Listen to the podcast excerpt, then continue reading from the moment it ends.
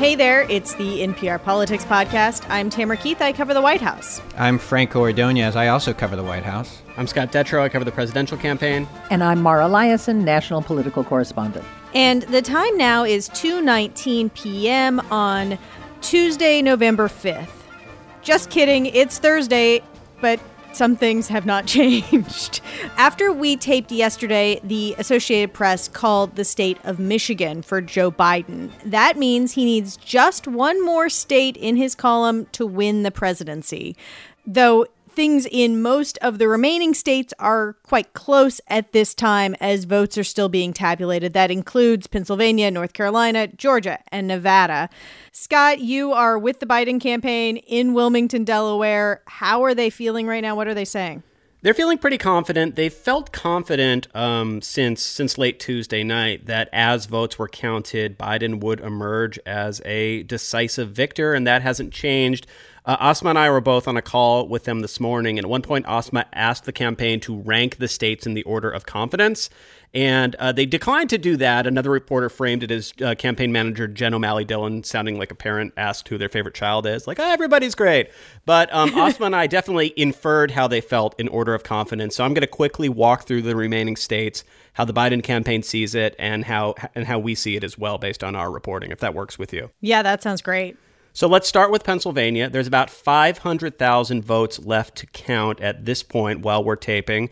Trump is up by a little bit more than 100,000, and Biden has been winning the mail in ballots, which, first of all, are from big counties, which lean predominantly Dem, and second of all, have been breaking for him at a 75 to 80% clip because we know that there was just this huge partisan split in how people voted. Uh, the Biden campaign feels like possibly by the end of the day, maybe tomorrow, whenever the count is completed, they will have a substantial lead in Pennsylvania that kind of looks like they have the lead that they have in Michigan right now. They feel very good about that. Lots of other Democrats I've talked to say the same. Republicans I've talked to kind of begrudgingly accept this thinking as well. After that comes Nevada, right? Yeah. And earlier today, Biden's lead in Nevada widened a little bit, something like 12,000 votes left. There's tens of thousands of late arriving ballots to be counted, but a lot of uh, independent experts and Democrats think that those more likely than not break Democratic. So, another state, those are the top two states the Biden campaign feels confident in right now. And then there's Arizona, Georgia, and North Carolina in that order, right? Yeah, and I'll be much briefer on these. Arizona is very tight. It looks like it's going to keep tightening. The Associated Press, which NPR relies on for election calls, has called Arizona for Biden. Uh, a lot of other outlets have not. Uh, the Biden camp feels like those will keep tightening, but they feel confident he has the lead there. Georgia, they honestly view as a true jump ball. Huh. There's about 50,000 ballots left to count, and, and Trump's lead has shrunk to 13,000. They say it could go either way, and it seems like this is going to be state that either way is is decided by the smallest of small margins. Finally, very quickly, North Carolina, the Biden campaign is privately conceding that they don't see there there's any way that they surpass President Trump there. They think North Carolina goes Trump. And all that means that as long as Arizona stays in Biden's column, he just needs one more state to win the presidency.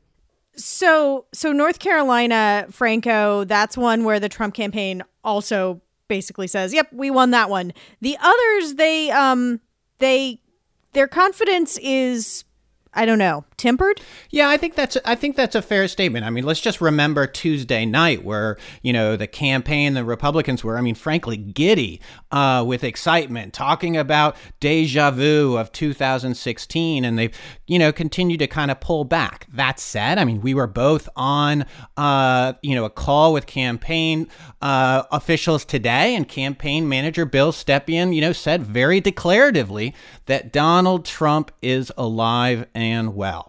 You know, they say their data shows that Trump will win Pennsylvania. You mentioned Georgia. They say you mentioned North Carolina. They say they'll win all those. And they also say that the their data shows that they will uh, ultimately pull back Arizona into their column by the end of the week. They argue that their own data from the field is more reliable than any data being, you know, created, conducted, made here in Washington D.C.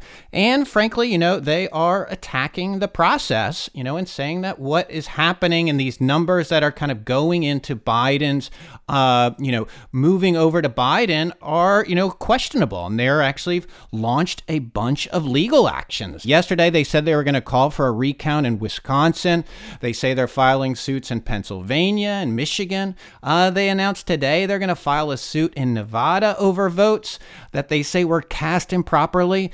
But, you know, and it's a big but, they haven't really provided any evidence of some of the allegations that they've kind of thrown against the wall, including saying that votes were cast by dead people, votes were cast by people who uh, had moved out of town. So there's just there's there's a lot of there's a lot of accusations there, but with little evidence uh, and anything concrete so far.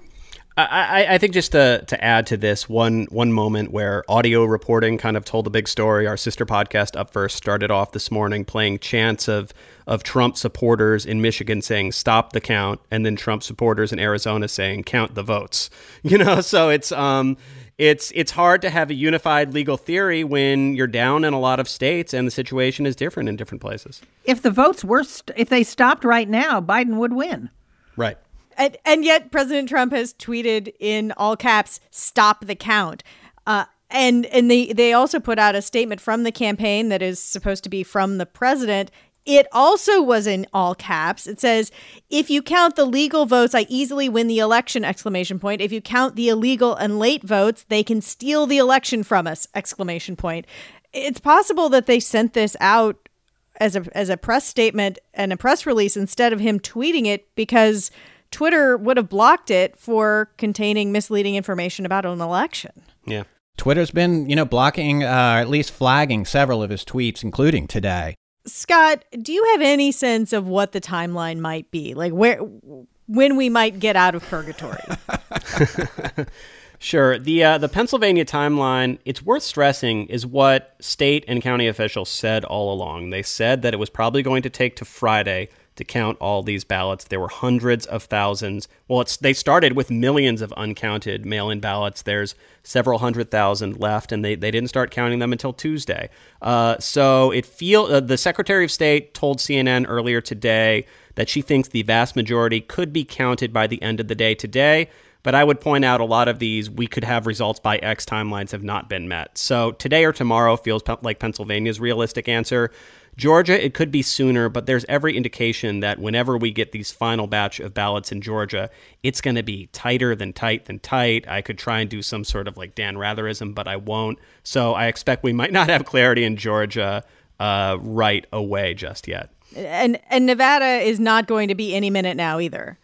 Yeah, Nevada is one of many states where they continue to accept mail in ballots for several days after the election. So there's a lot of vote left to come in and count in Nevada. We said how close Biden was. Donald Trump has 214 electoral votes. He still has a path, even though it's a narrow one, but he would have to win Pennsylvania, North Carolina, Georgia, and Nevada. And the one thing I would just add is after four years of covering the Trump administration, that is to expect the unexpected, especially when it comes to Trump. There's a path.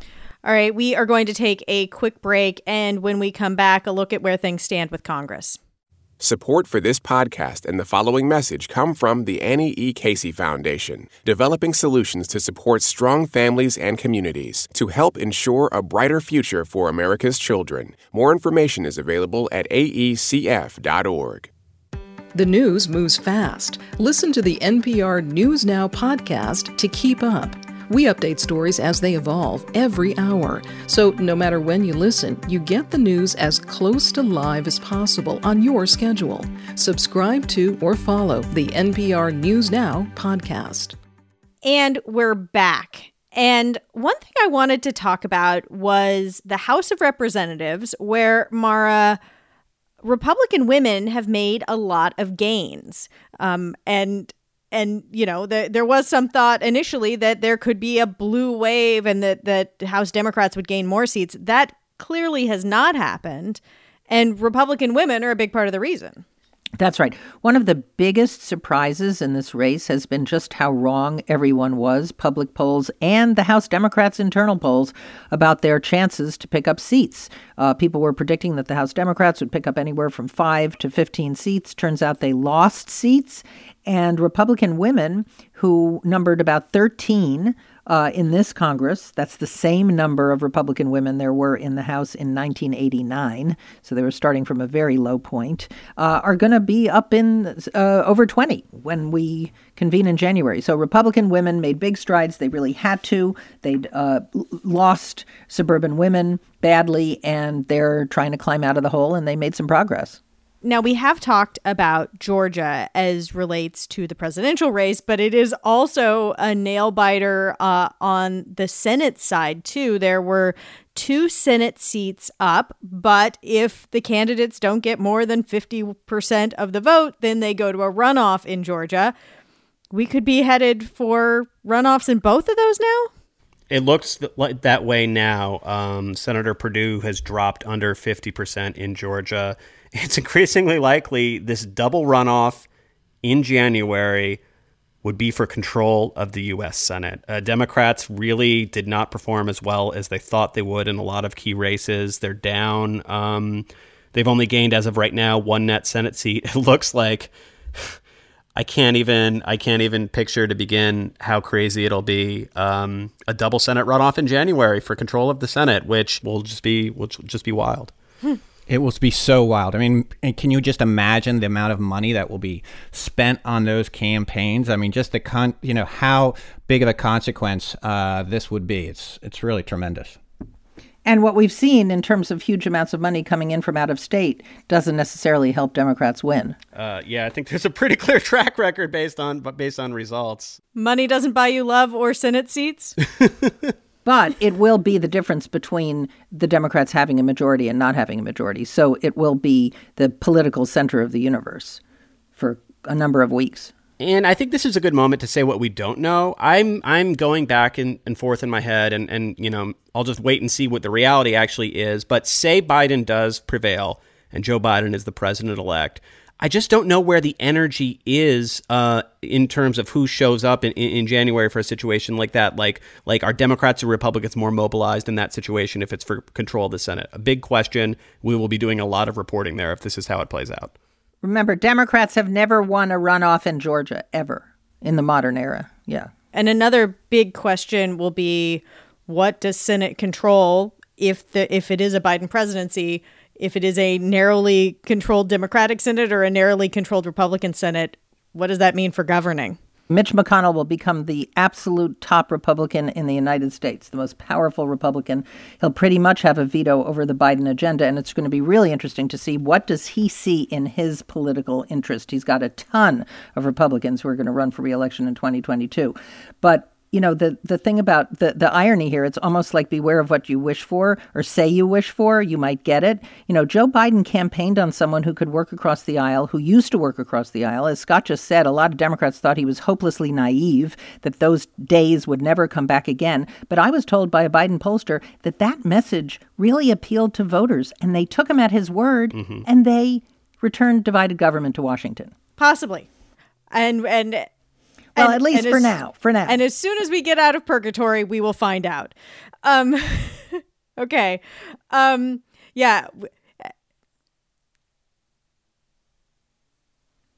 Okay. but there will be no overreaching by definition. And and the other thing I was told is that Joe Biden is a half a loaf kind of guy. He's really pragmatic. He wants to make a deal. He has deep knowledge of Congress. Obviously, he's been around for a really long time. He's not ideological. He's a centrist. Who knows? Could be total gridlock, or maybe we could get something done. Yeah. All right. Well, uh, we are going to leave it there for now. If any of these things actually do happen, we'll talk about them a lot more in the days and weeks ahead. Um, we will, of course, be back in your feeds when there is a call in this presidential race. Remember, you can support all of us on this podcast by supporting your local public radio station by going to donate.npr.org/politics.